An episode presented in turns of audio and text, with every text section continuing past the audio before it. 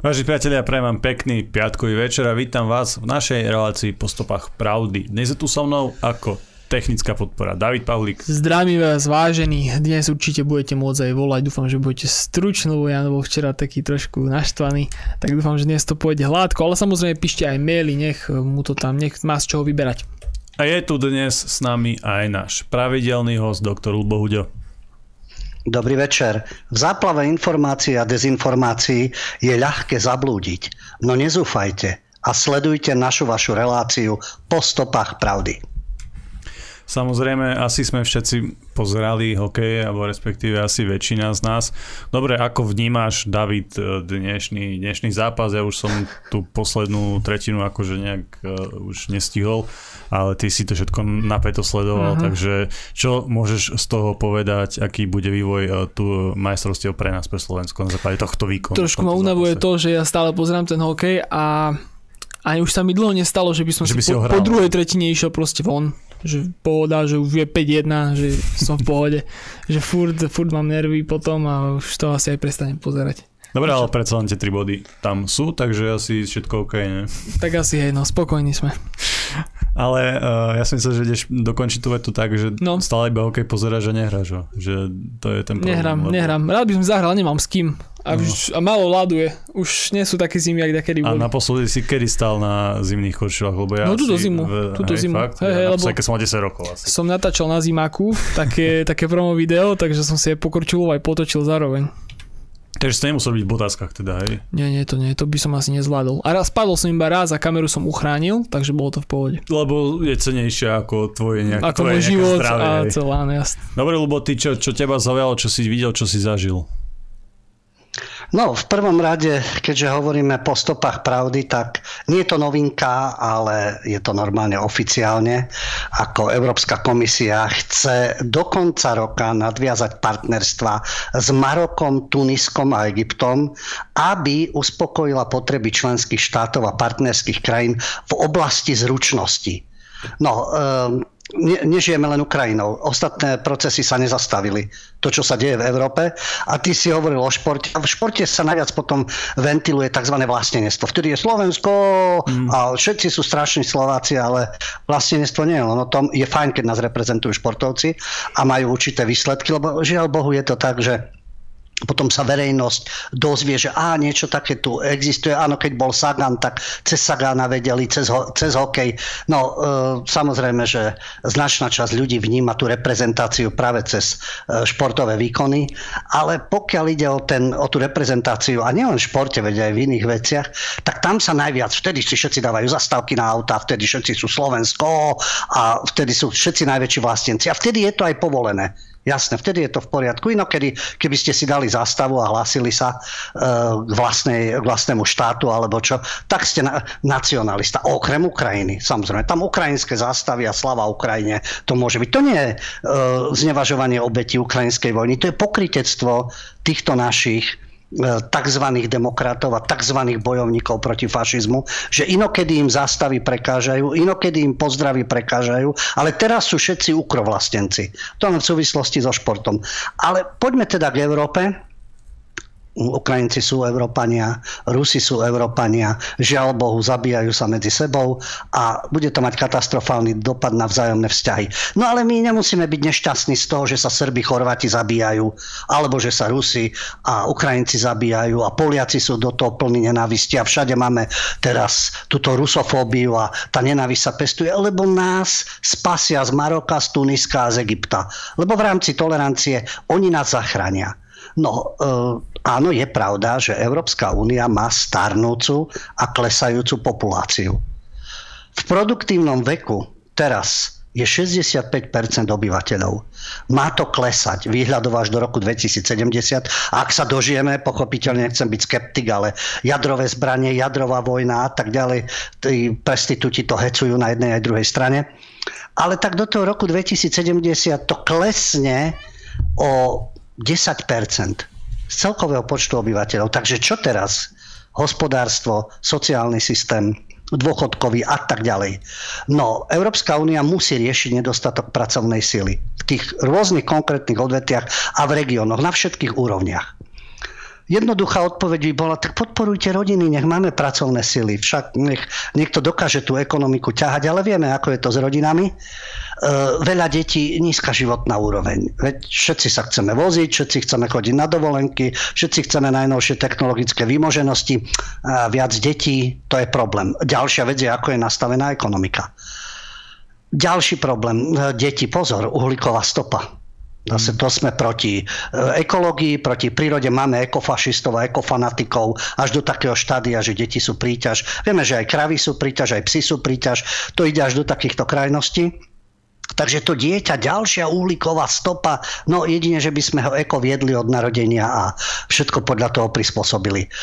Na druhej strane áno, lesbické homosexuálne páry, tie si umelo dajú vynosiť niečo v rámci technických možností, ktoré sú. Môžu mať to jedno dieťa. Takže nie, rodinná politika, podpora rodín, tradičné rodiny, no čo ste, to je také bigotné, kresťanské a neviem ako, na čo my ľudí nepotrebujeme.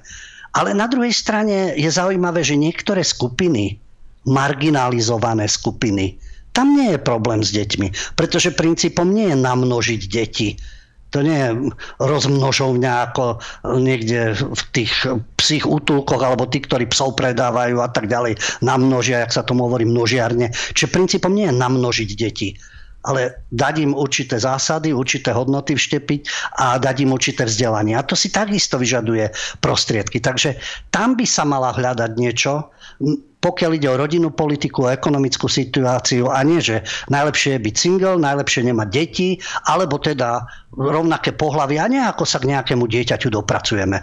Zvrátené podobne sa to vyvíja v rámci celej Európy. No ale komisia, to sú bystré hlavičky, Eurokomisia, tak tá vie, ako to vyriešiť. No Maroko, Tunisko a Egypt. A tam budeme mať zručnosti. A v druhej fáze, to je v prvej fáze do konca roka, a v druhej fáze bude nasledovať Pakistan, Bangladeš, Senegal a Nigéria. Ono to zaobalili do toho, že e, vlastne tým budeme bojovať aj proti nelegálnej migrácii, lebo my vlastne teraz budeme mať z Maroka, z Tuniska a Egypta z Pakistanu, Bangladeša, Senegalu a Nigérie tú nedostatočnú pracovnú silu vo všetkých odvetviach, lebo tam sa to hemží odborníkmi. Nepochybne. No a komis, Eurokomisia, Europolitbiro, to, čo tu vyznávajú fanatici však, euro, hodnoty a europolitika, tak komisia navrhuje vytvoriť celoevropskú platformu a zásobník talentov Európskej únie, aby, nie pre naše deti, aby zatraktívnili Európsku úniu pre štátnych príslušníkov tretích krajín. Je tu krásna podmienka, ktorí majú záujem o pracovné príležitosti a pomôžu zamestnávateľom nájsť pracovníkov s potrebnými zručnosťami. No, e, veď vidíme, že masy tých imigrantov, ktorí prišli z Ázie a z Afriky, tí sa trhajú o pracovné príležitosti a navyše sú vysoko kvalifikovaní. Čest výnimkam. Jasné, že z týchto kontinentov sa nám tu valia takíto odborníci, ako, e, ktorých potrebujeme v Európskej únii, pretože to sú údaje. Zamestnávateľia v Európskej únii čelia nedostatku v 28 povolaniach, ktoré predstavujú asi 14% pracovnej sily v Európskej únii. A medzi tieto povolania, teraz sa k tomu dostávame, patria zdravotné sestry, systémoví analytici, zvárači, vodiči kamionov, stavební inžinieri a vývojári softveru. A nechcem rýpať, ale koľko k nám príde z Maroka, Tuniska, Egypta, Bangladešu, Senegalu a Nigérie zdravotných sestier, zváračov, vodičov kamionov, stavebných inžinierov a vývojárov softveru, zaplava. Alebo ich tu vyškolíme, pochopiteľne. Takže v týchto zamestnaniach nás úplne vytrhnú z biedy a tá Európa bude zachránená. Teória výmeny obyvateľstva nie je žiadna konšpirácia. Staré plány, ktoré sú tu už od 20. 30. rokov. Ale to je samozrejme uh, nič uh, to nie je niečo nenormálne, to je úplne prirodzené, že to tu vymeníme a každá zdravotná sestra, každý stavebný inžinier a vývojár softveru bude práve asi posilou z Ázie a z Afriky. Nie, že by tam takí neboli. Ale koľko ich je? Alebo mohli by zveľaďovať svoju krajinu napríklad. No, koľky z týchto, ktorí sa tu ocitli, názorná ukážka Nemecko, po stopách pravdy. Povedzme si aj iné veci, nielen hlúpe reči o xenofóbii, rasizme a ja neviem o čom, čo predvádzajú prestitúti. v Nemecku. Turci druhej a tretej generácie.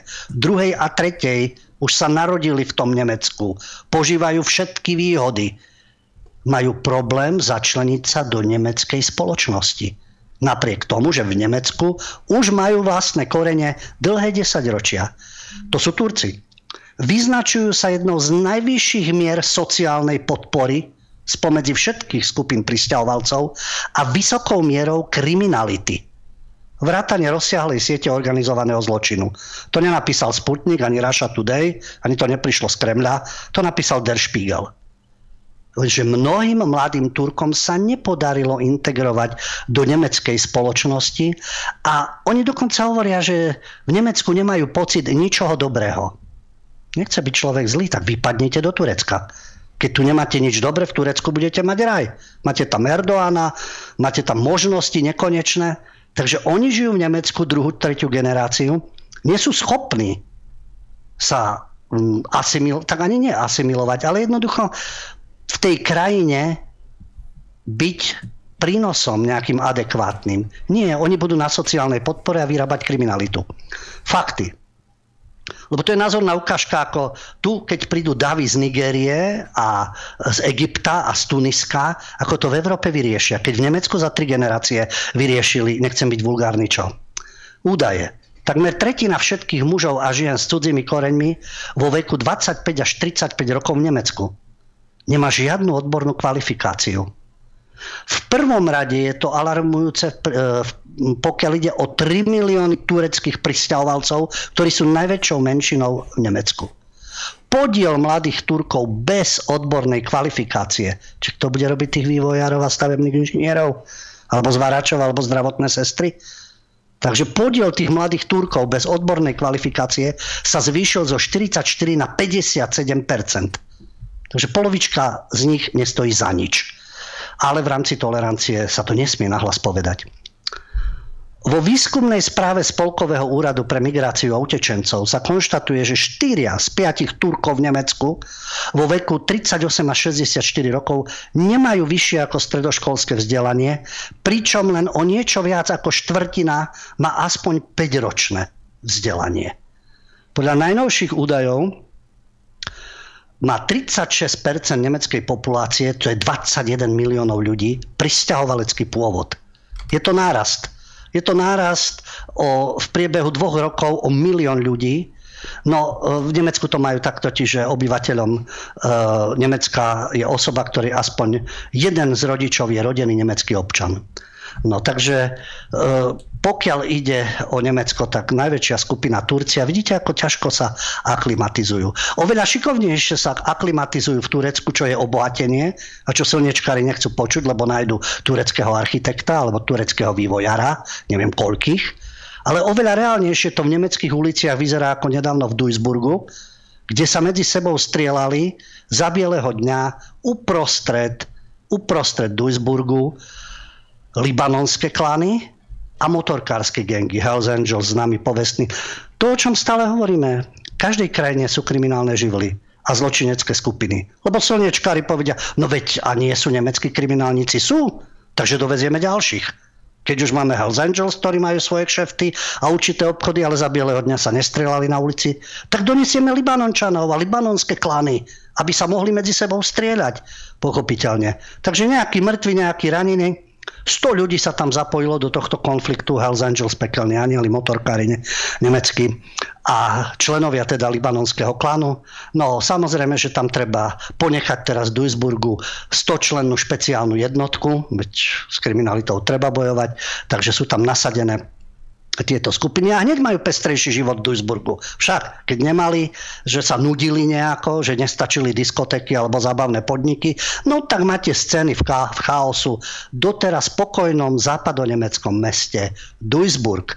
Takže e, aj toto je to obohatenie, lebo s tými pracovnými príležitosťami to nevyzerá práve optimisticky. A zdá sa, že jediný, kto alebo možno jediné, tie vlády, ktoré sa rozhodli ísť trošku inou stratégiou, sú tie vlády v Polsku a v Maďarsku, ktoré sa rozhodli robiť tú prorodinnú politiku. Aby sme to vysvetlili divákom, to je v podstate taká alternatíva voči tomu uh, podľa mňa uletenému progresívnemu plánu tu importovať a nahradzovať pôvodných obyvateľov. To je podpora mladých uh, začínajúcich rodín a tak ďalej, pretože uh, aj si to ty načrtol, tá je to problém to zostarovanie obyvateľstva a tak ďalej. Uh, asi nielen v Európe, ale napríklad aj v takom Japonsku a podobne. Len tí naši geniovia z európskych komisí z tých najvyšších sovietov to riešia tak, že nás jednoducho nahradia a že, a že tu importujú jednoducho inú populáciu z tých nám veľmi, veľmi vzdialených krajín kultúrne, ako je tá Nigeria, Senegal a podobne.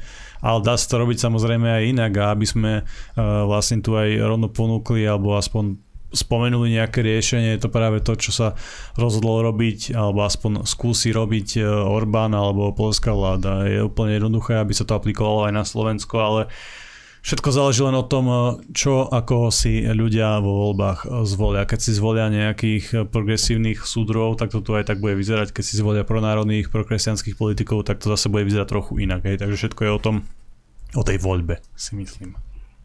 Keď hovoríš o tých voľbách, áno, presne, lebo taká politika sa bude robiť. Keď hovoríš o tých voľbách, tak zaujal ma víťazstvo strany Sinn Féin v Severnom mhm. Írsku. Poprvýkrát v histórii zvíťazili vo voľbách do severoírskeho parlamentu. Tam sú totiž to Sinn Féin ako Íry, a demokratická unionistická strana, čo sú zase unionisti, teda stúpenci koruny, anglická, vlastne pôvodom angličana. No ten volebný výsledok je aj podľa Sinn Féin, je to oka- mimoriadný okamih v dejinách, v tomto regióne, ktorý je pod britskou správou, tak môže hovoríme Severné Írsko. Dôsledok britskej koloniálnej politiky, takže Severné Írsko je ako súčasť Veľkej Británie. No ale tieto voľby majú byť veľkým zlomom, pretože Sinn Féin zabodovali ako zabodovali a plánujú referendum. Nebude to hneď, v priebehu 5 rokov to môže byť. E, pochopiteľne, že Sinn Féin je označovaná, opäť sa tu k tomu dostávame, za nacionalisticky orientované zoskupenie. No lebo chce Írsko pre Írov. Jasné, môžeš byť, znovu e, to poviem, môžeš byť um, ukronacionalista, ale chraň Boh nejaký iný slovensky to už ani nehovoriac, no a jasné, že Íri a Íra a tak ďalej, lebo tu sa k tomu dostávame. Sinn Féin je totiž to politické krídlo, bolo, je Írskej republikánskej armády. Teroristi. Vieme, ako sa to rozlišuje. Keď sú prozápadní teroristi, sú v poriadku. Keď sú teroristi, ktorých oni nemajú pod kontrolou, tak to sú zlí teroristi. Učeka sú dobrí teroristi, Íra nie. Ale Íra boli vlastenci a sú, ktorí bojovali so zbraňami a terorom, žiaľ Bohu, terorom, lebo na anglosaských kolonizátorov nič iné neplatí bojovali terorom za to, aby Severné Írsko bolo súčasťou Írskej republiky. Veď je to Írsko a Severné Írsko. Sú to Íry, len sú rozdelení v dôsledku anglo-koloniálnej politiky. No a práve preto Sinn Féin vlastne majú teraz možnosť prvýkrát mať premiéra a budú na čele Severného Írska. Jasne, že im to budú unionisti komplikovať, a práve preto to považujú za historický deň, lebo začína sa debata o smerovaní k zjednoteniu Írska. To sú Íry, na tom nie je nič čudné, že sa chcú zjednotiť. No ale e, sú demokrati, Sinn Féin, pretože e, hovoria, áno, zjednotenie Írska, ale rozhodnú voliči. Až potom dôjde k ústavným zmenám. No a práve šéfka Sinn Féin, Marilou McDonaldova, naznačila, že to referendum o zjednotení by mohlo byť v priebehu budúcich 5 rokov. Práve preto e, poukazujem na to, tam je konečne mier. Republikáni a unionisti 10 ročia tam, čo stáročie proti sebe bojovali a bol tam teror a samozrejme e, všetko, čo s tým súvisí a obete civilné. No napokon sa dohodli na východ od našich hraníc sa nevedia dohodnúť. Tam sa, ale po rokoch rokúcich, pretože Íry mali silnú lobby Spojených štátoch pochopiteľne, čiže aj odtiaľ bol záujem v Spojených štátoch a takisto Británia mala obrovské problémy, ale od 98. to je tzv. Uh, mierová dohoda Veľko, Veľkého piatku, ktorá ukončila toto krvi prelievanie No a dohodli sa o delbe moci. To by mohlo byť príkladom tam, kde sa bojuje, že pozrite sa, aj títo Íri Angličania, ktorí sa zabíjali, tak napokon sa dohodli v tom 98. na mierovej dohode a aby ukončili krvi prelievanie. Tak ja len ukazu, chcem poukázať na to, pozrite sa Íri, koľko bojujú za svoju nejakú identitu a za svoju štátnosť v rámci zjednoteného Írska terorom, obeťami. A u nás tú štátnosť, ktorú, za ktorú sme nemuseli, myslím no, túto štátnosť od 93. sme nemuseli prelievať krv. Nemuseli páchať teror, nikto nedržal hladovky vo väzeniach ako Robert Senz a podobne, írsky patrioti a zomierali tam a čo s nimi stvárali Angličania. Ale keď robia Angličania, vtedy každý drží hubu a nikto neprotestuje. Však len keď sa deje na východ od hraníc, tak vtedy je zrazu záplava humanistov všade kade. Takže takto Íri bojovali a po tých dlhých 10 ročiach trpezlivosťou a všetkým aj bojom, kombináciami dosiahli to, že teraz Sinn Féin bude na čele Severného Írska a plánuje, že konečne tí Íri budú mať pre seba to svoje Írsko. A tá hrdosť, ktorá tam je. A u nás naopak, u nás práve, že tá hrdosť je ušlapávaná tzv. E, novinármi, tzv. umelcami, tzv. politikmi, sa šlape po tej národnej hrdosti a pričom ani teror, ani žiadne vydieranie, nič a nedokážeme si to vážiť. Keď niekto spomenie, a mohol by, no hej, ale čo, ako to u nás funguje a tak ďalej, lebo korupcia, alebo e, rôzne tieto e, nezákonné veci, ktoré sa dejú, klameme sa navzájom a tak ďalej. Tak zase iný príklad, veď ani v Írsku nie je všetko ideálne. Tí Íri odchádzali z Írska, kde bol hladomor. Najväčšie vysťahovalectvo do Ameriky. Takže na čo mali byť hrdí? Na svojich politikov? Alebo na pomery v Írsku a vždy zostali hrdými Írmi v zahraničí. A dodnes sú, či je to hudba, či je to Deň svätého Patrika, za akýchkoľvek podmienok tá hrdosť tam je. Napriek tej chudobe, vojnám a tak ďalej, všetkému. A nemožno byť hrdý len, keď je to materiálne v poriadku. Toto sú sklony týchto našich parazitov, ktorí sa narodili na Slovensku a nič nevedia len opľúvať Slovensko a celú jeho históriu a všetko diania a všetky negatívne javy, ktoré sú rovnako aj inde. Ďalšia vec je, že tí, ktorí najviac opľúvajú, tak zase majú ten správny pôvod však, alebo taký pôvod, ktorý nesúvisí so Slovenskom, ale žiaľ Bohu. Ale sú na dôležitých pozíciách. To, čo si naznačil, koho si ľudia zvolia, tí tam dotiahnu Mhm. týchto nenávistných pseudodemokratov, ktorí, ako vidíme, milujú nacionalizmus na východ od našich hraníc, len na Slovensku nesmie byť žiadne vlastenecké cítenie, ani patriotizmus, ani hrdosť. A posledný príklad, minule som videl zaujímavý príspevok o Kapverdách, ostrovy, Kapverdy, ktoré sú v Atlantickom oceáne, kúsok od Afriky. Opäť, keď bude niekto tárať o kolonializme, tam nič nebolo. Tam prišli prví Portugalci tam neboli žiadni černosi ani domorodci. Áno, oni si privliekli černochov zo Senegalu a jasné otrokárstvo a tak ďalej, ale nie je to pôvodné obyvateľstvo, lebo e, skultivovať tam to prišli Portugalci a tak si doniesli Černochov. Dnes, to je samozrejme už zaplavené Černochmi a sú tam Černosy na týchto kapverských ostrov, jasne je tam aj turistika a podobne. Ale takisto množstvo ľudí vysťahovalectvo chudoba a podobne, ako nejaká prosperita alebo hrdosť na nejakých politikov alebo nekorupčné prostredie a tak ďalej, asi ťažko. A Kapverďanka, ktorá tam prichádza, oni tam majú karneval, to je presne v tom, ako v Brazílii, kdekoľvek, presne oni potrebujú to obdobie, kde na tom karnevale sa teda všetci vrtia a radosť zo života, aspoň teda počas toho karnevalu. Žije v Holandsku táto kapverďanka, čiže užíva si Eh, európsky spôsob života, ale vždy príde na Kapverdy a hovorí, som pyšná, nie hrdá, nie hrdá, pyšná, som pyšná na to, že som kapverďanka. Kto by u nás niečo takéto povedal, tak je najväčší nacionalista, ja neviem, čo všetko je, a čo by sa proti nemu spustil, ako môže byť pyšný, a ešte takto.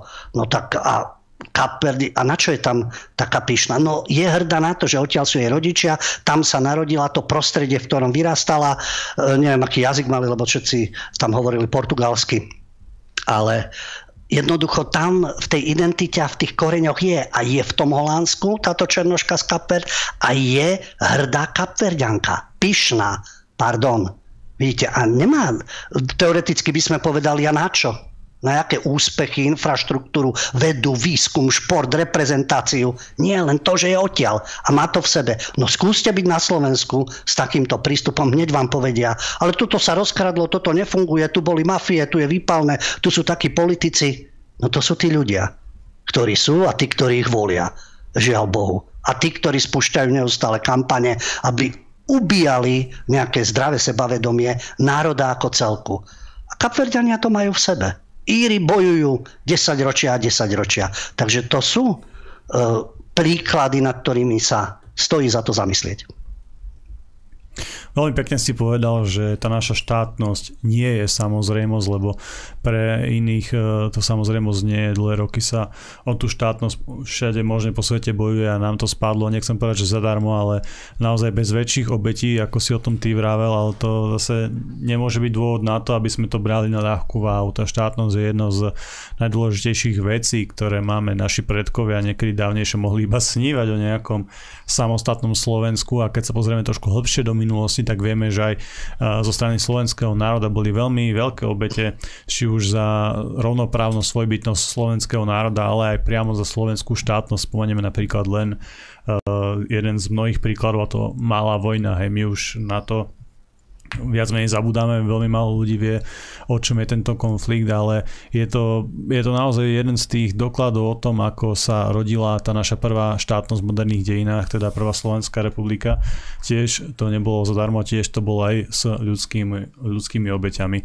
Takže teraz pre vás, milí priatelia, David dá prestávku a medzi, medzi tým si skúste nájsť, čo to bola, čo to je tzv. malá vojna, ten, tento vojenský konflikt. David, daj prosím ťa zatiaľ nejakú prestávku.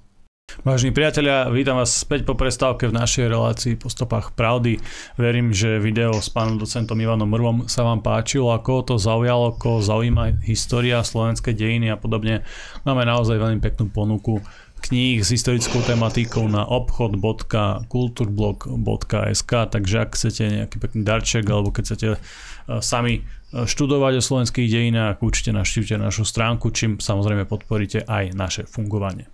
Dobre, lebo aby sme zachovali nejakú, nejakú tú pravidelnosť a tie tradície, ktoré tu už máme zavedené, musíme prejsť aj k našim obľúbeným rubrikám covidioti, libioti a samozrejme odvážlivci. Ideme na to.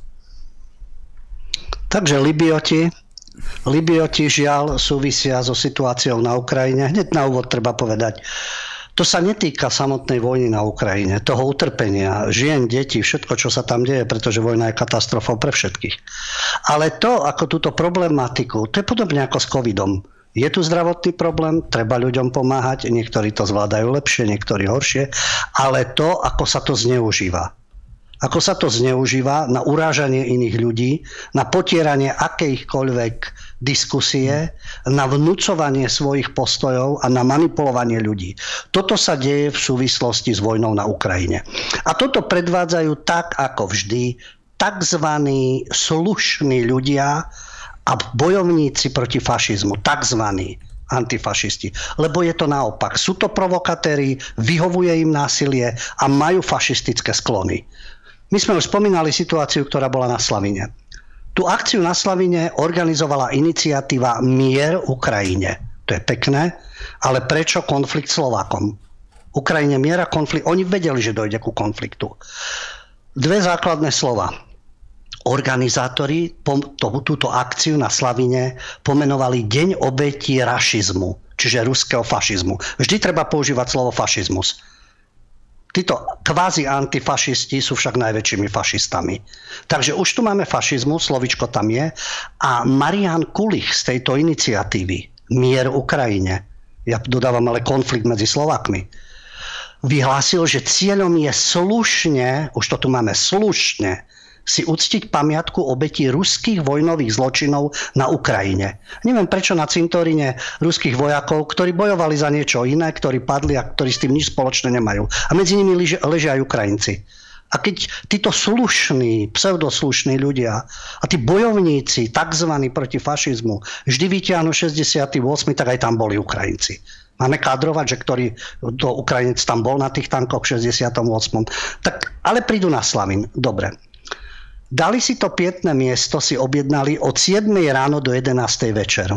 Títo slušní ľudia a fašistickí liberáli vedeli, že dojde ku konfliktu, lebo vedeli, že tam prídu klasť vence z ruskej ambasády a vedeli, že tam prídu ľudia, ktorí si ctia Slavín ako pamätník osloboditeľom zákonite tam muselo dôjsť ku konfliktu. Oni si najali sam, policajti ich strážili, napokon to dopadlo, takže aj e, oni mali s tým problém, ale poďme za radom. Takže mier Ukrajine vedel veľmi dobré, že tam dojde ku konfliktu a už sa na to tešili. Len tak e, na okraj už keď si chceli úctiť, pretože oni čítali 800 mien, teda obete e, ruskej akcie na Ukrajine a teda ukrajinské obete, No, mohli čítať aj mena detí, ktoré pozabíjali Ukrajinci na Donbase, no ale to sa nečíta, to je vedľajšie. Ale vybrali si Slavín, vybrali si ten deň a vedeli, že tam prídu ľudia s inými názormi. Mohli byť pred ruskou ambasádou, tam nikto nebol. Pred ruskou ambasádou, takisto by to splnilo svoj cieľ, veď médiá sú im naklodené, všade by písali.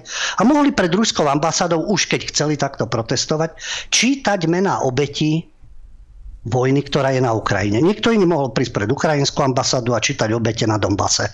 Každý si môže vybrať svoj postoj a názor. Takže nie, oni prišli na Slavín a vedeli, čo tam nastane. No, napokon došlo k tým e, konfliktom. Samozrejme, policia tam vytvorila ochranný koridor. Jasné, boli tam určité konflikty. Proruskí demonstranti, no, stretli sa ukrofili a rusofili.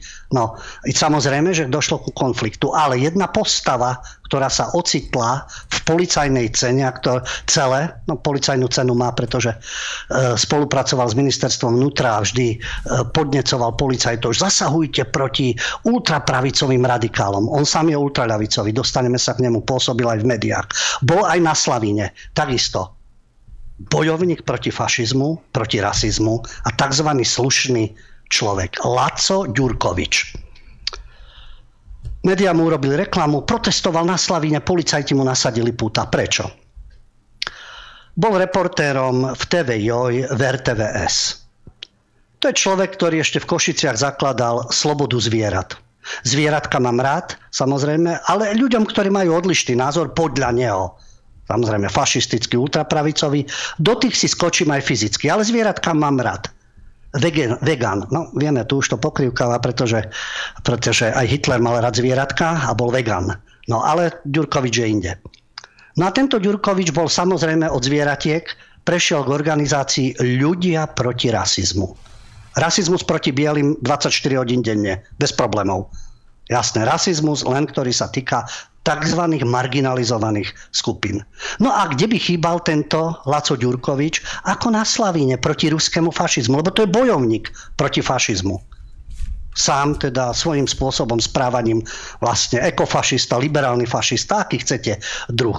O Azove v živote nepočul o symbolike, ktorá tam je, dostaneme sa v hlavnej téme, čo videl aj francúzsky vojak asi Putinov agent, keď to videl, aké e, značenia nosia a na čo sú hrdí. Ale to dobre, veď v poriadku, sú na to hrdí, nosia to, ale že to nechce vidieť súdruh Ďurkovič, ultraľavicový extrémista.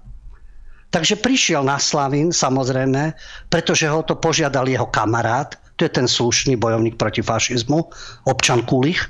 Takže prišiel tam, e, Komu čest, tomu čest, dobre, u seba, doma v Záhorskej Bystrici má ubytovaných utečencov. Dobre, citlivá duša. Pomáha utečencom, fajn. Choď, nechodí protestovať pred ruskú ambasádu, alebo teda aké aktivity si chce vyvíjať, alebo nechodí zahalený v ukrajinskej zastave, jeho vec. Nie, príde na Slavín, lebo vie, že tam dojde ku konfliktu. Samozrejme, že čítali sa tam, ako hovorím, mená obeti. Takisto by sa mohlo, neviem, či Kulich a Ďurkovič niekedy boli pred americkou ambasádou, keď nevedia, kde je, na Hviezdoslavom námestí, to oni vedia veľmi dobre, a čítať tam obeti amerických agresí. Alebo pred britskou ambasádu a e, pripomenúť si Assangea a pred rôzne západné ambasády pripomenúť ich konflikty a vojny. Ja viem, nie je to aktuálne, teraz je aktuálne a ešte navyše je to o Rusku, takže to je super aktuálne. No a Prišli teda, ale sám Ďurkovič už tam pozoroval propo, provokatérov, ktorí propagovali vojnu. No mali inú symboliku. Áno, mali Gregoria, georgievské stužky, ktoré sú teda symbolom Rusov, niektorí tam mali dokonca e, trička Stalina. No tak každý má to, čo považuje za správne, ale čo je paradoxné, e, samotný Ďurkovič, ako sa vyjadril, mladému bastardovi vytrhol tú stužku. Jemu by tiež niekto mohol nadávať, že je to anarchistický bastard. A tiež by mu mohol vytrhnúť Ačko v krúžku a podobné, alebo kanabis, alebo tieto ich symboliky. Takže pre ňo je človek, e, dobre, tak má iný názor. To, hovorím, nejde o vojnu na Ukrajine. Pre ňo je to bastard, lebo má inú symboliku. A potom tú stužku pálili. Prišla za ním Ukrajinka, či nemá oheň. Potom čo sa čuduje? ty páliš niekomu jeho symboliku, tak samozrejme, že keď odchádzali zo Slavina, došlo ku konfliktu. On ich považoval za provokatérov. Možno povedať, uh, ja si dovolím povedať, že uh, Laco Ďurkovič, ultraľavicový extrémista, je provokatér. Dlhé roky, k tomu sa dostaneme. Jasne došlo ku konfliktu, jedného z nich on chytil, potom ho chytil policajt, samozrejme odviedli ho do cely. Tam bol 6 hodín, za svoje aktivity, samozrejme, ale ako vidieť, Ďurkovič už vie, že systém takých ako on chráni, lebo bol hrdý na to, že policajti mu pomohli, mal zdravotné problémy, klesla mu hladina cukru, no ale byť sa a robiť provokácie, to sa dá vždy. Navyše vo vedľajšej cele bol doktor Lipta, ktorý zase na Slavine mal ruskú zastavu. No tak jedni majú ukrajinskú, druhý rusku, zdá sa, a jeden aj druhý skončili v cele. To, nesta, to nesvedčí však o objektovnosti policie samozrejme, a hlavne tým, ktorí dali tzv. mieru na Ukrajine ten priestor, že ho tam môžu okupovať celý čas. To už je asi záležitosť magistrátu. Ale Ďurkovič mal aspoň toľko slušnosti, že povedal, že práve doktor Lipta, ktorý bol vo vedľajšej celé, mu poradil, keď ho prosil o radu, vedie doktor, pretože mal tú nízku hladinu cukru, aby mu ako lekár poradil. A on mu aj poradil, aj policajti mu vyšli v ústrety a tak ďalej. No ale rozčuloval sa, že to je problém, že zobrali jeho a nie proruských dezolátov. No, už sme tu znovu však. Slušnosť, fašizmus, dezolati. Neslušný, fašistickí liberáli nadávajú niekomu do dezolátov a ich možno označiť za ukrofilných dezolátov. Čiže takto tie tábory môžu e, proti sebe nekonečne útočiť. Takže v čom je tá ich slušnosť a idú si niečo pripomenúť. Len treba e, pripomenúť osobu Ďurkoviča. To, že robil v médiách. Ľavicový extrémista môže robiť v médiách. Ako náhle sa niekto hlasí k vlastenectvu, je patriot, alebo má iné názory, aké vyhovujú systému, tam už aj samotní redaktori kádrujú a tí tzv. kolegovia. Ale tento ultraľavicový fanatik, samozrejme aj vo verejnoprávnej televízii. Žiaden problém. Treba len pripomenúť, že tento bojovník za slušnosť a tá citlivá duša s Ukrajincami v 2003 spôsobil haváriu e, a zraneného vodiča, ktorému pomáhal, aspoň že to, aj tí, ktorí tam boli, odviezli s otrasom mozgu do nemocnice. Bolo podozrenie, že bol na drogách. Došlo k dopravnej nehode, nebol pod vplyvom marihuany, hašišu, alkoholu a tak ďalej. V nemocnici mu urobili vyšetrenie, toxikologické testy, bol pozitívny na kanabis povedal, že mm, on síce s marihuanou prišiel do styku, nie je pravidelný konzument, ale prišiel už do styku. A že to, že mal stopy po marihuane, e, to je tým, že vlastne sa to prejavuje aj po niekoľkých mesiacoch. Potom, čo si táral o tom, že zjedol nejaký koláčik, nevedel, že to tam je a podobne. No, o tomto vzťahu, keď bola svojho času demonstrácia za legalizáciu marihuany, tak bol na námestí Slobody, veď to je jeho vec, dobre, veď nech si demonstrujú, ale s dieťaťom, malým dieťaťom, ktoré mal na kolenách. Myslím, že to je jeho dcera. S detskom ísť na demonstráciu za legalizáciu marihuany, no dobre, no ale o niečom to asi svedčí. svedčí. On sám bol vždy agresívny aktivista, napadal mladých ľudí, ktorí mali napríklad tričko a na ňom keltský kríž. Pre ňo bolo všetko fašistické. Pochopiť, takému človeku strhol tričko, napadol ho a ešte volal policajtov. Organizoval demonstrácie pred ministerstvom vnútra, aby policajti riešili ultrapravicových radikálov. Ale Azov so znakom divízie SS Das Reich tomu neprekáža. To je OK. No, aby sme boli teda správne prozápadní, OK. Takže Toto je človek, ktorý si hovorí, ako je spolucítiaci, ako bojuje proti fašizmu, je slušný. Takže znovu, toto je ten libiotizmus a to nemá s obeťami nič spoločné, ale že ako títo ľudia vyvolávajú konflikty, zneužívajú situáciu a potom sa stavajú do pozície obeti. A vyprovokujú. Tá druhá strana sa tiež nebude pozerať na to, ako im niečo pália, ako im nadávajú a urážajú ich. No tak to zákonite musíte rátať, že bude konflikt. No a samozrejme, že k týmto Libiotom, preto to súvisí s Ukrajinou, ukrajinský prezident Volodymyr Zelenský, narkokomandant, alebo keď chcete Kokainovič Zelenský a podobne, sa prihováral poslancom Národnej rady. On sa prihovára všetkým. Už bol všade, kade. Pri akejkoľvek príležitosti sa Zelenský e, prihovára v rámci videokonferencie mal 20-minútový prejav, pohľadkal Hegera po hlavičke obrazne, lebo je úžasný. A standing ovation, Hollywood, pochopiteľne. Veď on vie, veď robil to na Instagrame, robil to na YouTube. Herec vie, ako na verejnosť. Znovu opakujem, to nie je o obetiach vojny. To je to, čo predvádzajú v rámci hybridnej vojny jedna aj druhá strana. To, že na Slovensku sa snažíme pomáhať utečencom, že by sa on informoval o tom, ako to zvládate finančne. Veď my sme nariekali, že zdravotníctvo máme v krachu a nestačíme s covidom. Nevieme sa postarať o našich starých ľudí, nevieme sa postarať o matky živiteľky, samotné matky, ktoré ostanú teda same s deťmi. Nevieme sa v sociálnych oblastiach postarať a zrazu na všetko prostriedky sú opäť. To je o tejto vláde. Nie o tých nešťastných ľuďoch. Nehovoriac o tých negatívnych javoch. E, teraz, keď sa pozriete, Hraničný priechod do Ublie je zablokovaný. Už dva dní tam stoja. A čo robia utečenci pred vojnou? No nie sú dania a cla na auta. Takže si ich privážajú domov. To trápi ľudí, ktorí trpia vojnou, sa rozutekajú do iných krajín, dovie si auto na Ukrajinu, lebo nemusí platiť clo. Takže v dvojdňových frontách tam stoja a ťahajú sa na Ukrajinu s týmito autami. Zaujímavá, zaujímavý prístup k ťažkej e, politickej a vojenskej situácii a v podmienkach vojny. No, takže toto Zelenského nezaujímalo, ale dve veci. Zbranie, zbranie, zbranie nám dávajte a embargo, embargo, embargo. Nech to Slovakov stojí, čo chce aj dopad na obyvateľstvo, energetika a podobné veci. No, Zelenský sa takto už prihováral v Nemecku, e, takto sa prihováral Islandianom. Vždy vie, kde čomu, komu čo povedať. Na Islande spomínal, ako ich parlament Alting je najstarším parlamentom na svete. Tak e, v Británii zase hovoril o Churchillovi a spomínal jeho prejav z druhej svetovej vojny. Herec vie, ako zapôsobiť na emócie v rámci nekonečnej vojny, vojnového štvania a prehlbovania tohto konfliktu. V Nemecku si dovolil otvoriť ústa na Bundestag, pretože im prekážal Nord, Nord Stream a že to je vlastne ekonomická zbraň a Nemci mali tušiť, že to bude na vojnu a podobne a že Rusi využívajú Nemcov na financovanie vojny, takže tam, tam im to riadne naložil a pekne v peknom duchu, pretože uh, od minulého storočia v rámci americkej expanzívnej politiky, oni to neraz povedali, najväčším nebezpečenstvom je spojenectvo Ruska a Nemecka. A nielen Stalin, Hitler, ale nemecké technické schopnosti, technológie a ruské zdroje. Tým pádom by tu nemohli manipulovať vládu niekto iný.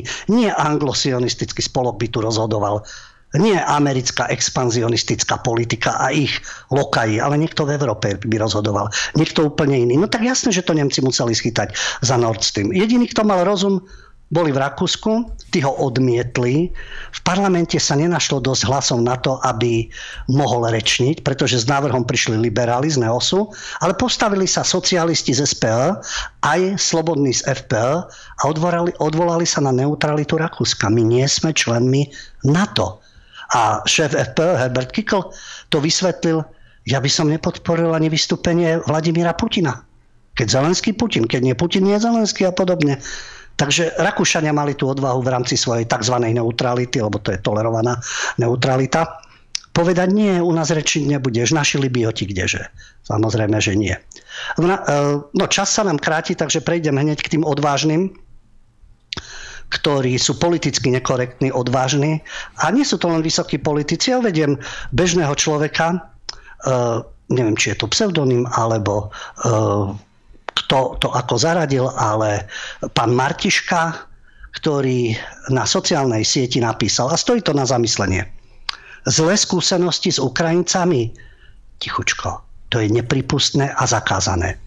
Slovák závidí aj vojnu postihnutým Ukrajincom. Lož, ktorá sa šíri nielen médiami, ale aj stránka na sociálnej sieti, ktorú zastrešuje Polícia Slovenskej republiky. Lebo tam tiež vieme, čo tam za Libiota robí. Pochopiteľne Denny ho už dávno demaskoval ktorý na stránke Polície Slovenskej republiky si ventiluje svoje politické názory. Ale tento autor píše naozaj, nie, Slovak nezávidí Ukrajincom vojnu. Dokonca na veľké prekvapenie e, inteligentom píšucim tieto somariny nezávidí Slovák ani zbombardované domy, a dokonca mnohí Slováci odsudzujú vojnový konflikt a je mi úplne jedno, či do toho bol Vladimír Putin dotlačený alebo prišiel o rozum, ako sa to snažia vysvetľovať psychológovia, ktorí údajne nemajú právo na posúdenie psychického stavu čelných predstaviteľov Slovenska. Čo Ukrajincovi závidí Slovák? Napríklad to, že zo Slováka sa vo vlastnom štáte, ktorý nepostihuje vojnový konflikt, stáva chudobný Ukrajinec, Zatiaľ, čo z utekajúceho Ukrajinca sa stáva chránený jedinec, ktorému je umožnené prakticky všetko. Nie Slovak nezávidí Ukrajincovi nového Bavoráka, ale opravnene sa pýta, či tento Bavorák prešiel šacovaním, aké si Schengen vyžaduje, nakoľko na západe Ukrajiny vojna nie je a pašovanie z Ukrajiny bolo ešte nedávno problémom, ktorému Slovensko čelilo. Slovák sa tiež oprávnene pýta, ako tu napríklad mohli byť 25-roční a 21-roční Ukrajinci, ktorí dobili 40-ročného Slováka, ak títo podľa mobilizácie na Ukrajine mali narukovať na front. Ako ich mohli cez hranicu pustiť? Ťažko sa Slovákovi platiacemu dane pozera na to, že jeho dieťa chodí domov zdeptané, lebo mu v škole začali, lebo v škole začali šikanovať vojnoví utečenci. Po sťažnosti sa rodič dozvie, že krádež desiatej je prejavom traumy dieťaťa, ktoré videlo vojnu a musí strpieť, že jeho dieťa nebude desiatovať ešte veľmi dlho. Čo na to matka malého Ukrajinca? To sú zrejme zážitky, o ktorých sa v mainstreame nepíše. V strese prizná, že vlastne pred vojnou neutiekli a po uvedomení si, čo vlastne povedala, utečie pred konfrontáciou s čerstvo urobenými nechtami, ktoré si bežná Slovenka dovolí len výnimočne. Nie, pani prezidentka Zuzana Čaputová, my nie sme Ukrajinci, ale to vy robíte zo Slovenska Ukrajinu. Nie páni na policii šíriace lži.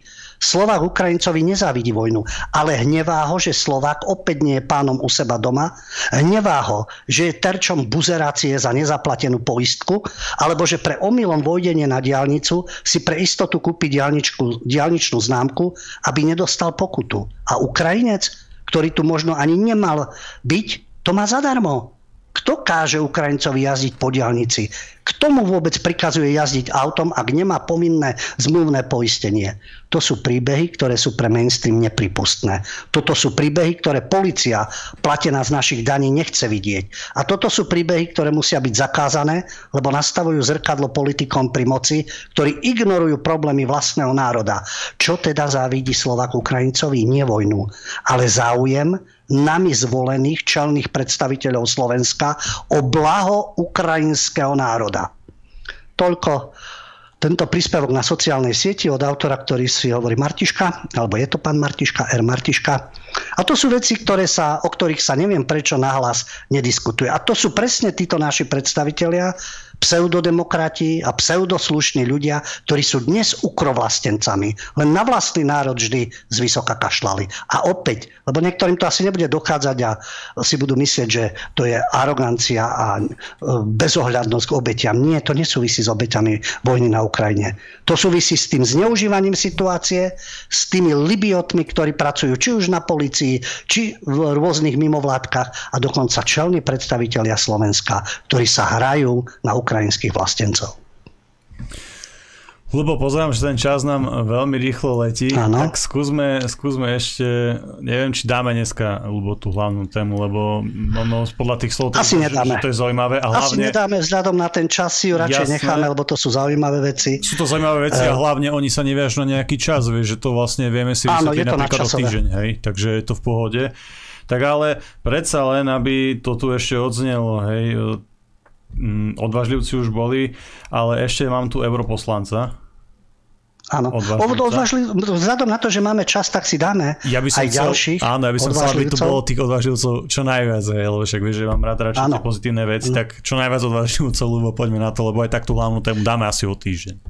Dáme o týždeň vzhľadom na ten čas a vyjde nám čas aj na covidiotov, to je tiež mm. zaujímavé.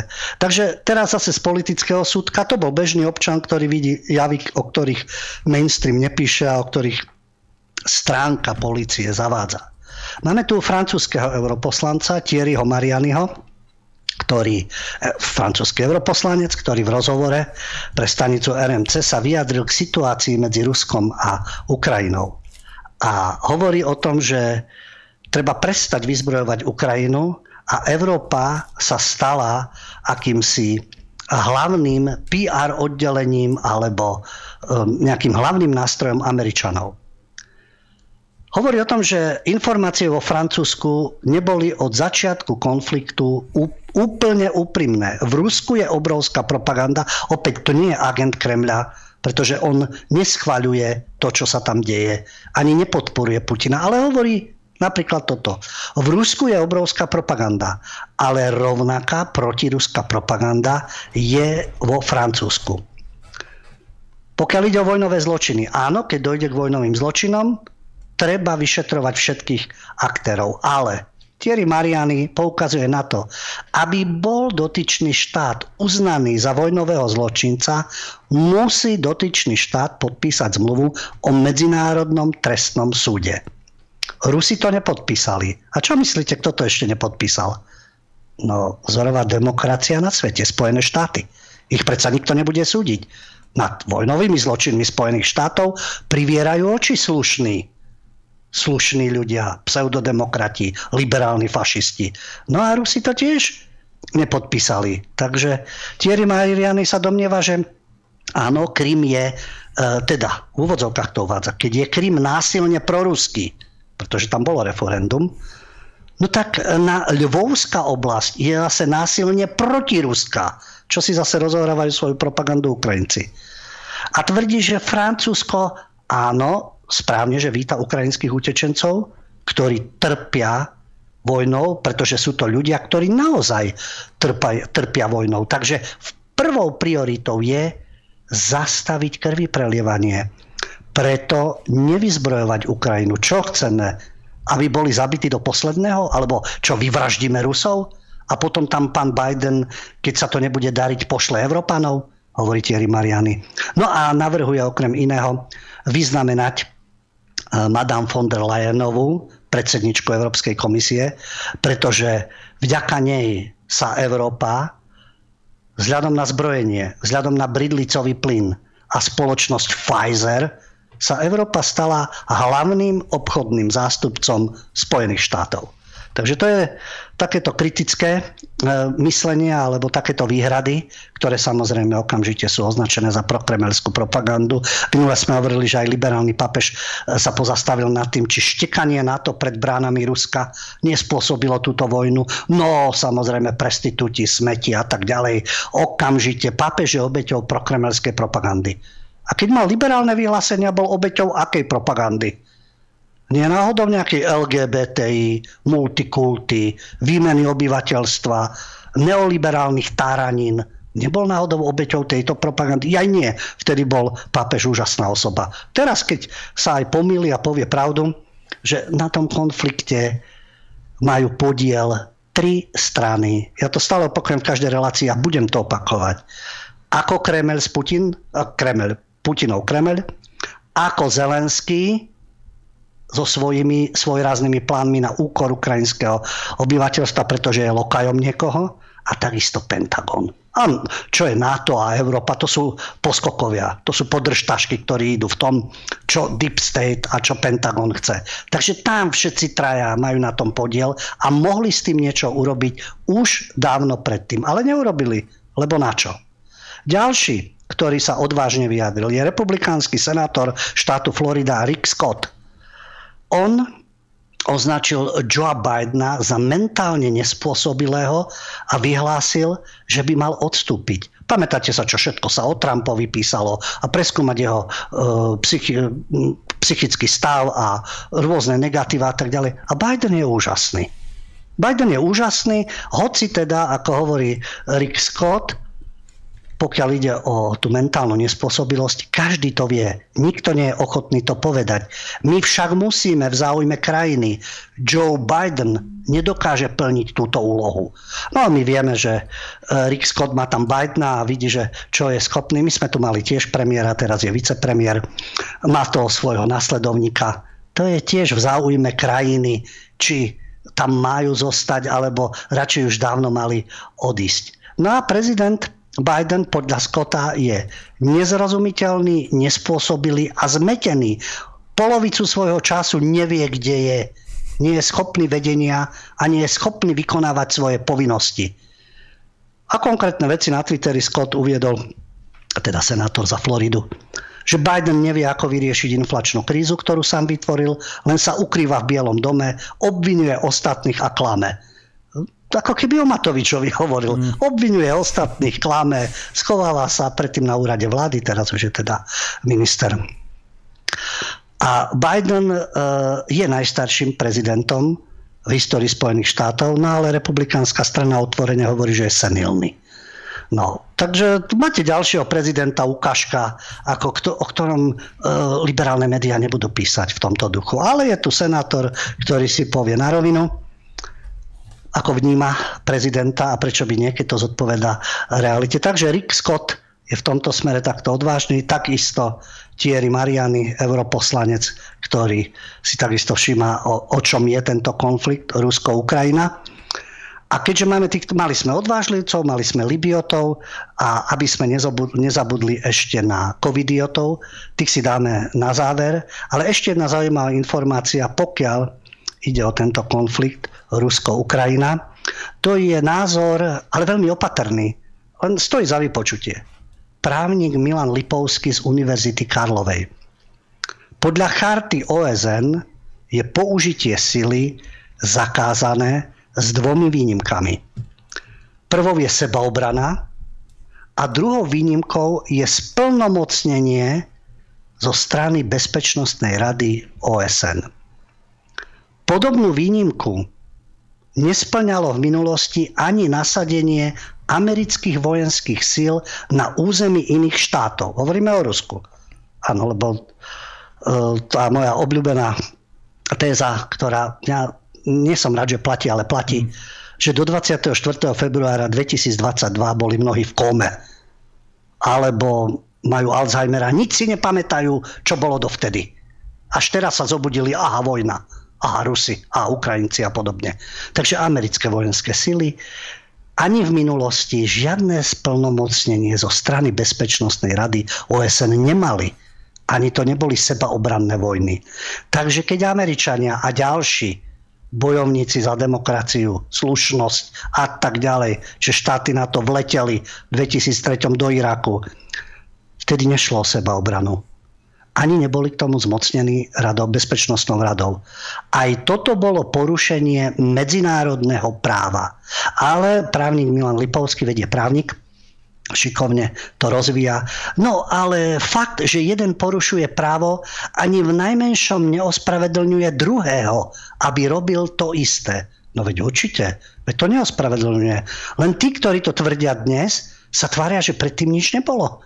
Predtým neprotestovali Nečítali obete, nechodili pred ambasády, až teraz chodia.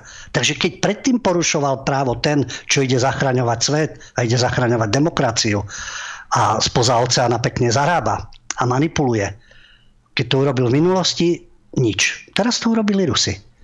Otázka na právnika Milana Lipovského potom bola tak, že vojna v Iraku je porovnateľná s inváziou na Ukrajinu.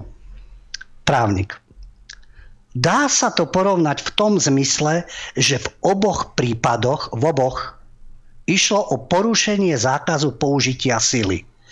Ale, hneď právnická odpoveď, inak je to samozrejme celý rad ďalších geopolitických faktorov. No jasné, že geopolitických faktorov. Keď bojuje US Army alebo vedie zástupnú vojnu, to je boj za demokraciu. Ale keď bojuje iná strana proti Američanom alebo vedie s nimi konflikt, to už sú iné geopolitické faktory. Takže to, čo opakujem celú reláciu a budem to zdôrazňovať, to nie je schvaľovanie vojny. To, že je to teraz stresné a tak ďalej, to je, to nie je motiváciou, aby som to hovoril. To nie je schvaľovanie vojny, lebo tá robí problémy aj Ukrajincom, aj Rusom, aj celej Európe a s následkami, ktoré budú ekonomické, energetické, veľký reset a tak ďalej, všetko, čo s tým, čo s tým súvisí. Takže obete, utrpenie a tak ďalej, zločiny vojnové, ku ktorým dochádza to nie je o tom to schváľovať, podporovať alebo sa tváriť, že to neexistuje. Tu treba poukázať na tú špinavosť a pozadie, ktoré je za touto vojnou, za týmito kalkuláciami a potom tí naivní, liberálni, užitoční idioti, ktorí sa tvária ako bojujú za Ukrajinu, ako bojujú za slušnosť a tí ostatní sú dezolati. Dezolati sú aj na jednej, na druhej strane, samozrejme. Len tuto jedni sú e, všetci dezolati a tí druhí sú nejakí záchrancovia slobodného sveta, čo vôbec nie je pravda. No a ešte nám ostali covidioti, lebo vlastne e, na miesto covidiotizmu máme ukrofiliu a stále vieme, teda oni vedia, čo pumpovať do ľudí, ako ich spracovať a vyvolávať nenávisť. Veď ten slovník je podobný. Predtým to boli dezoláti, pokiaľ ide o očkovanie, rúška, obmedzenia, lockdowny. A teraz sú to proruskí dezoláti. A títo opichaní a poslušní, tí sú zase dnes ukrofili. Sa to tak vzájomne prekryva. Niekde v médiách sa objavilo, že všimnite si tí, čo boli proti očkovaniu, tak sú dnes proruskí. A čo tak druhá strana mince? Všetky tie ovce, ktoré tam verili Matovičovi a Sabakam a podobne, tak tí sú zase ukrofili. To je tiež nie zaujímavé, že to takto spolu súvisí. No ale v rámci covidiotizmu si dajme ešte dve informácie. Niekoľko najvyšších predstaviteľov Úradu pre kontrolu potravín a liečiv FDA, sme pri Spojených štátoch, veď odtiaľ idú všetky dobré nápady a pozitívne hodnoty. A COVID, tak tam by sme sa mali takisto inšpirovať. Takže vrcholní predstavitelia Úradu pre kontrolu potravín a lieči vrátane komisára Roberta Kalifa pripustili, že Američania sa budú musieť vyrovnať s COVID-19 ako s ďalším respiračným vírusom. Podobne ako je to s chrípkou. Čiže ďalšia choroba. Veď poznáme to, chrípkové prázdniny, problémy v školách, keď bola chrípka, ehm, nezodpovední ľudia, ktorí nastúpia do MHD, kýchajú a tak ďalej, chytajú všetko možné namiesto toho, aby ležali doma, alebo si umývali ruky, alebo aj nosili rúška keď viem, podľa toho azijského spôsobu, však keď viem, že šírim okolo seba niečo, tak si daj rúško, ale nemusí mi to prikazovať vláda, len to musím mať v mozgu. Takže áno, tie chrypkové problémy tu vždy boli. A Kelif, teda komisár tohto úradu pre kontrolu potravín a liečiv, a takisto jeho, jeho pravá ruka Janet Woodcocková a riaditeľ Centra pre biologický výskum, ktorý spadá pod FDA, Peter Marks, napísali do časopisu Journal of the American Medical Association, že COVID-19 v blízkej budúcnosti tu stále bude. A čo budeme mať teraz? Doživotne lockdowny? Doživotne budeme mať respirátory? Doživotne budeme riešiť deti do školy, nie do školy online a podobne. Oni tvrdia, že tu stále bude. A naznačili, že bude nutné každoročné očkovanie vakcínami, ktoré sú zamerané na najnebezpečnejšie varianty vírusu. Takže môže byť a Omikron a ďalšie a tak ďalej. A potom teda to očkovanie. Čiže ten, tomto cirkuse vraj budeme stále. Ale, ako uviedli, je na čase prijať fakt, že prítomnosť vírusu SARS-CoV-2 ktorý spôsobuje COVID-19, bude bežná vec. Takže keď je to bežné ako chrípka, no tak sa budeme aj chrániť ako v súvislosti s chrípkou. Potom všetky tie opatrenia sú prehnané. Vírus bude pravde pokrač- e, títo predstaviteľe FDA hovoria, bude pravdepodobne v budúcnosti cirkulovať po celom svete a zaujme svoje miesto vedľa ďalších bežných respiračných vírusov, ako je chrípka. No a to si bude vždy vyžadovať e, aktualizáciu zloženia vakcín po konzultácii s týmto úradom, to sa týka Američanov. Takže máme si na to zvyknúť ako na chrypku, veď aj chrypka to vždy bola. Ľudia zomierali na chrypku. A samozrejme, keď máš oslabený imunitný systém, vek, určité ďalšie choroby, tak ľudia zomierali na chrypku. Ale nebolo to zneužívanie tých ekonomických nástrojov, a to zastrašovanie ľudí a ten mocenský aparát a otázka cezhraničných vzťahov a tak ďalej. No a na základe týchto chorôb, tak ako aj na iné choroby, áno, budú vakcíny, bude očkovanie, takisto ako sa ľudia dávali očkovať proti chrípke. Nie povinne, kto chcel sa dal. A kto nie, nie. A ešte v 2020 súčasný poradca Bieleho domu pre COVID-19 Anthony Fauci, to je covidový guru, pochopiteľne, u nás krčmery Mika za spolok, tvrdil, že Trumpové prirovnanie ku chrypke je nepravdivé a v televízii NBC vtedy vyhlásil, nie je správne hovoriť, že je to rovnaké ako chrípka. To bolo v 2020 v oktobri. O rok neskôr Fauci pre CBS News uviedol, že Američania sa s COVID-19 pravdepodobne budú musieť vysporiadať podobne ako s chrípkou. Takisto ako pre Ameriku to platí aj pre nás. Takže Fauci, guru covidový, nie, nie je to chrípka. No, vyrovnajte sa s tým, ako s chrípkou. Takže ešte teda na, navyše jedna spravička. Zmysel nosenia rúšok. Ale nie v tom prípade, ako som hovoril, keď vieš, že máš problémy, ale nie COVID-19, hoci čo, čo čím môžeš, prepitujem, e, vypľuť do vzduchu kvapôčky a otraviť ostatných v celom autobuse alebo na pracovisku. Ale najnovšie zistenie, ďalšie. Dáta od 6 vyše 600 miliónov ľudí z 35 krajín ukázali, že nosenie rúšok nevykazovalo počas pandémie koronavírusu významný prínos a ochranu, naopak mohlo mať aj negatívne vedľajšie účinky. Všade na svete vlády predlžovali povinnosť nosiť rúška, respirátory v uzavretých priestoroch v MHD a podobne. Nová štúdia publikovaná v časopise Curious ktorá prešla recenzným konaním, ukazuje, že plošné nosenie rúšok či respirátorov nevykázalo výraznú ochranu proti šíreniu chorôb COVID-19. Tak asi sú to dezoláti, tí, ktorí zozbierali data od 600 miliónov ľudí z 35 krajín, uverejnili to v časopise Curious. Sú asi dezoláti podľa slovenských covidiotov, ktorí nadal, my počúvame vedu, my počúvame vedcov. No, takže pokiaľ ide o toto užívanie e, roz, e, e, respirátorov, ani pri plošnom nosení nezabránili šíreniu pandémie. Navyše sa ukázalo, že je, to, je tu minimálny pozitívny účinok a objavili sa aj negatívne, nezamýšľané dôsledky tohto opatrenia tak záverom tejto štúdie je to, že respirátory nemôžu ponúknuť žiadnu zázračnú ochranu. Navyše jedným z výsledkov bolo to, že opakované používanie respirátorov, ktorého sa mnoho ľudí dopúšťalo, mohlo viesť k priamému nakazeniu, pokiaľ ľudia na respirátory siahali holými rukami. Ste videli, že by si niekto dával respirátor a mal rukavice, nejaké chirurgické už keď či nastupoval do MHD, vystupoval, alebo keď prišiel do nejakého priestoru, si dal s rukavicami nejakými chirurgickými tento respirátor. Nie, chyta, možno mal umyté ruky, neviete. No ale podľa niektorých odborníkov, odborníkov, nie dezolatov, tu boli chyby v rozhodovaní vlád s ohľadom na plošné opatrenia, ktoré mohli zaznamenať zbytočné umrtia veľkého množstva ľudí. Prešli dva roky a zdá sa, že vedci, nie dezoláti, prichádzajú s novými informáciami. Tak je to aj s touto covidopanikou a covidotyraniou. Opäť na záver, to neznamená, že nie je nejaké vírusové ochorenie respiračné, že nezomierajú ľudia, že nie sú obete. Niekto to za 3 dní zvládne, niekto potrebuje 2 týždňa, niekto na to zomrie. Je to tak pri chorobách.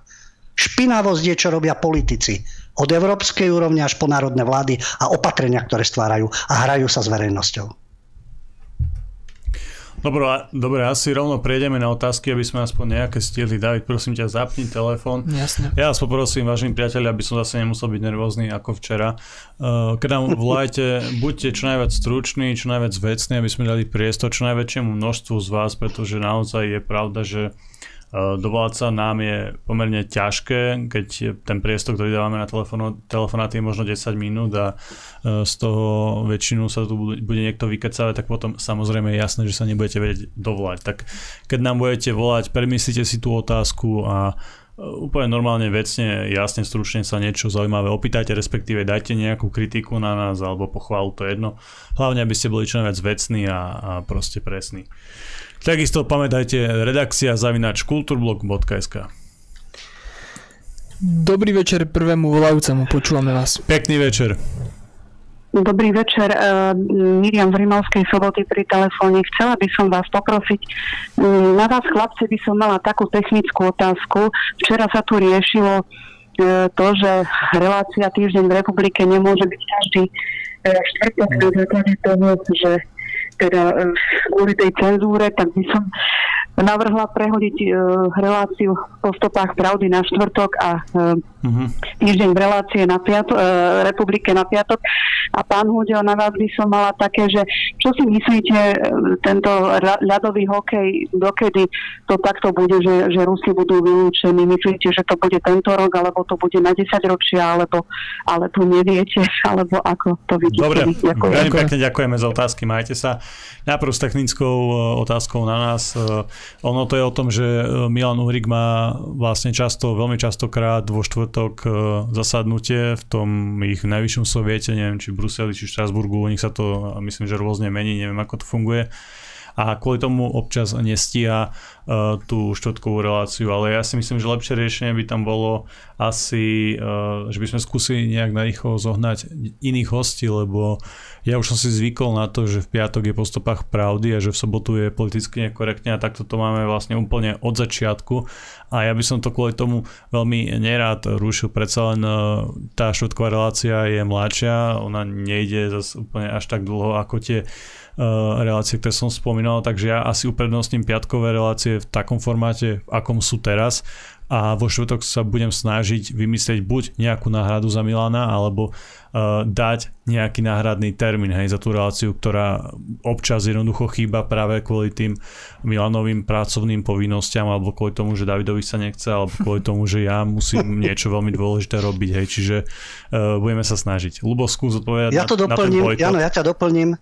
Ja, ja ťa doplním, ano. že vlastne po stopách pravdy ani nemôže byť vo štvrtok, lebo ako si uviedol, europoslanec Milan Uhrik má povinnosti vo štvrtok a ja ako asistent mám takisto tie povinnosti. To je pravda, jasné. Takže vo štvrtok by som nemohol vysielať. Ja si spomínam, my sme to vlastne aj riešili, lebo ak si pamätáš na začiatku, že v aké dni budeme vysielať ano. a zohľadňovali sme tam viac faktorov, ano. či už náš čas, tvoj čas, ľudí a tak ďalej, čiže ten piatok asi ostáva ako je lebo Europarlament býva v tom mm. termíne, keď je, no ale tie termíny sa striedajú, to nie, že pravidelne v tom dátume alebo v tom týždni Europarlament, je od pondelka do štvrtka. Mm-hmm. Takže v pondelok to zasadanie sa ešte len rozbieha, preto tú reláciu o kultúre a umení to stíham. Ale štvrtok to by bol problém. Tak preto iná, iná možnosť nie je len v piatok, pokiaľ ide o túto reláciu.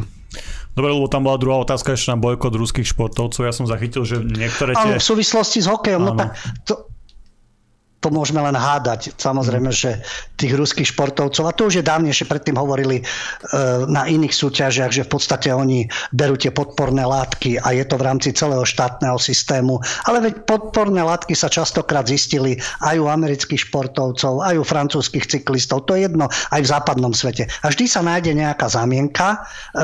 Samozrejme, Rusko nie je ideálny svet, alebo podľa toho vzoru by sa mali riadiť. Rusko je Rusko, Čína je Čína, Amerika je Amerika. Ale táto tendencia politická bola za železnej opony, nechodilo sa na Olympiádu, my, ide, my nejdeme do Salt Lake City, my nejdeme do Moskvy a podobne, vždy tam boli politické vplyvy. No a teraz sa zase rozohráva veľká politická hra. Takže kým bude konflikt na Ukrajine, tak jasné, že ruských športovcov, umelcov a tak ďalej všade budú blokovať.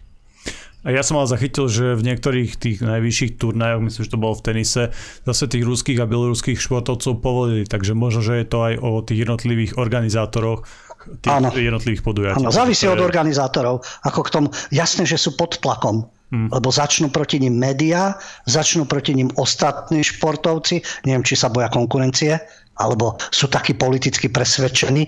Veď keď chcete dokázať to, to, to svoje víťazstvo, tak porazte Rusov a ukážete im, že aha, teraz sme to dokázali. Ako u nás, keď to bolo v hokeji a vyhrali sme na Rusmi v 60. rokoch a bolo to po 68. To bola odveta za tú okupáciu a diali sa v uliciach veci a vlastne to sa tak politicky vyjadrovalo. Takže dnes majú možnosť, neznášate Rusov, alebo za každú cenu im chcete dať príučku, tak ich porazte v športe. David, Poďme na volajúceho, nech sa páči. Pekný večer.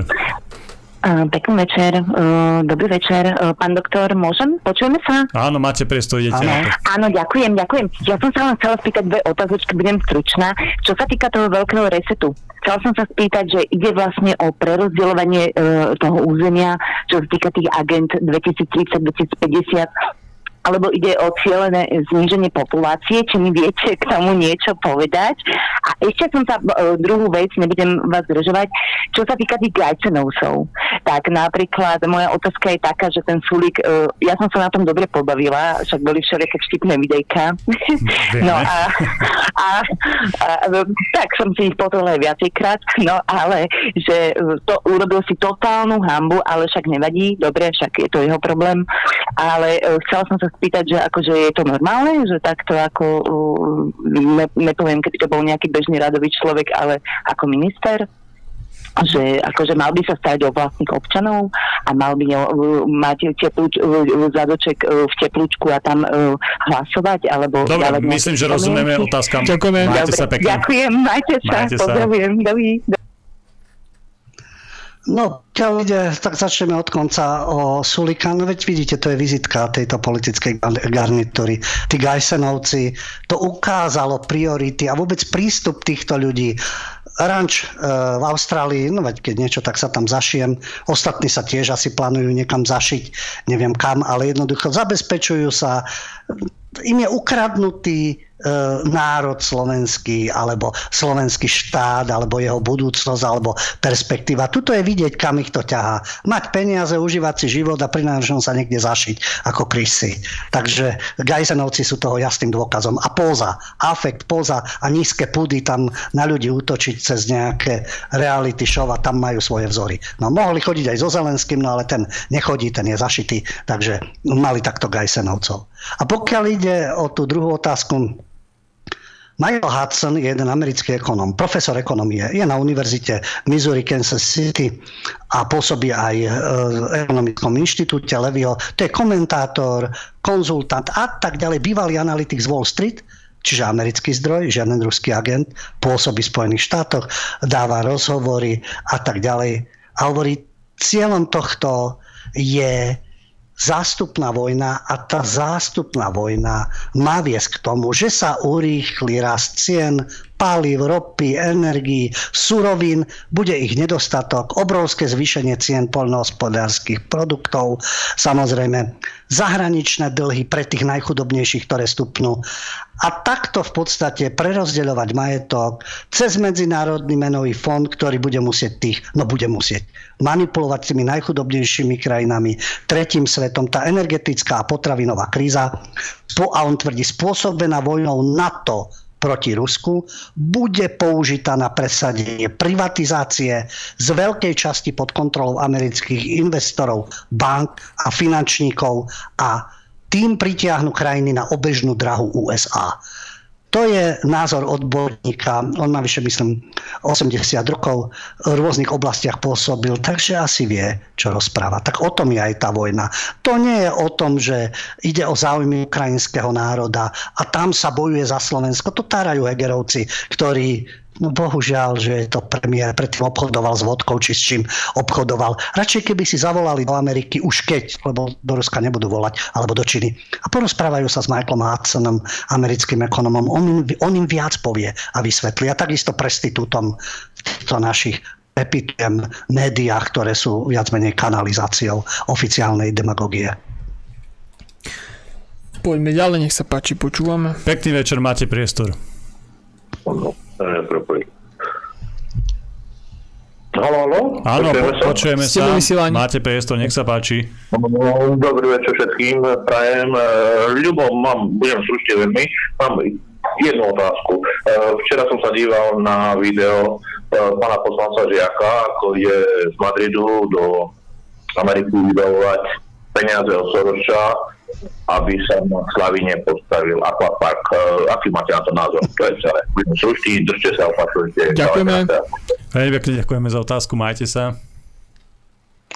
Neviem, o tomto nemám informácie. Zdá sa mi, že to sa už myhlo v hlavných mediálnych kanáloch, že to je v podstate fake news a že je to nezmysel. Takže neviem, o tomto nemám informácie. Je to zvrátené? E, áno, Na prvý pohľad si poviete, to je taká hlúposť, že to nemôže byť reálne. Súhlasím, samozrejme. Ale na druhej strane, to, čo tu stále opakujeme, ten liberálny absurdistan, tá liberálna perverzita, ktorú oni predvádzajú, viete, že by ma to ani neprekvapilo. Akýkoľvek nezmysel z ich strany ma už nemôže prekvapiť. Preto sú nebezpeční. Preto ich treba zastaviť. To nie je o fašizme. To sú, by som povedal, politickí psychopati, ktorí vedú všetkých do záhuby. Žiaľ.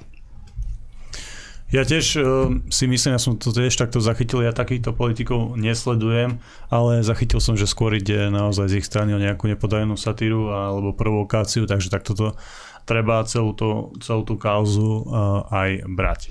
Dobre, David, ako to vyzerá s telefonátmi?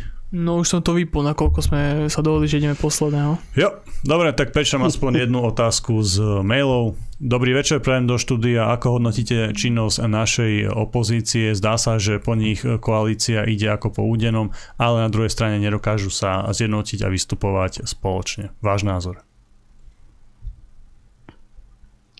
Pokiaľ ide o opozíciu, môže byť milión výhrad. Hm ku každej z tých strán, ktoré sú v opozícii.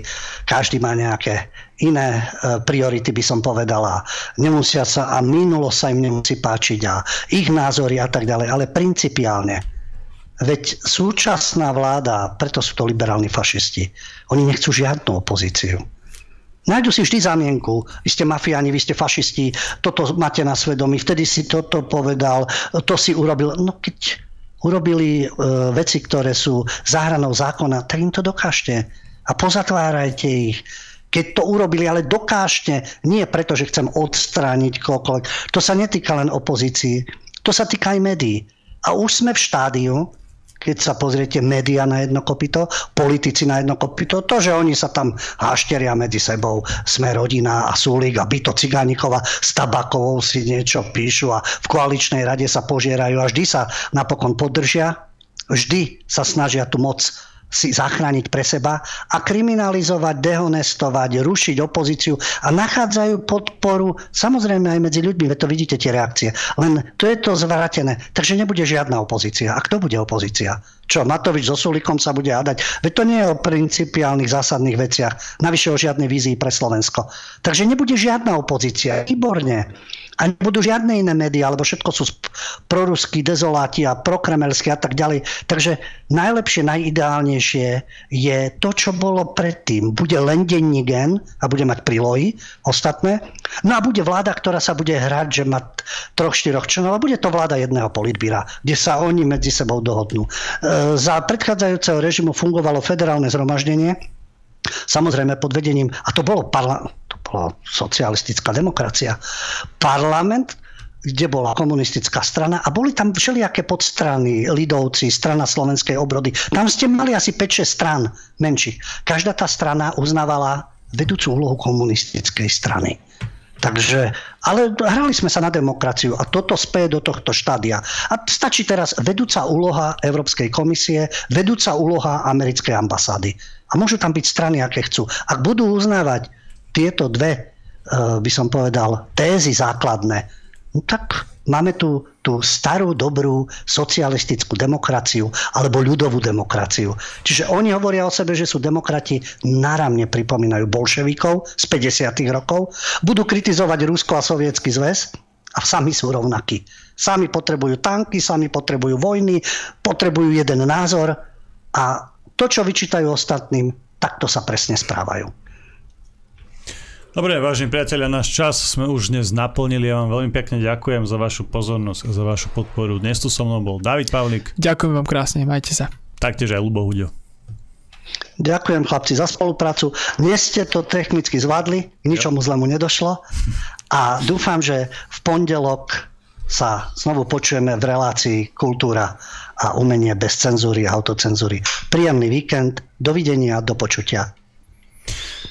Ja chcem na záver pochváliť všetkých našich dnešných volajúcich, ktorí boli naozaj príkladní, boli struční a boli taktiež vecní, e, nevykecávali sa, rovno dali otázky. E, to sa mi veľmi páči a za, tých, za takýchto volajúcich sme naozaj veľmi vďační a budem rád, keď vás bude len čo najviac. Vážení priatelia, cvičte, športujte, makajte na sebe, vzdelávajte sa a tak ďalej.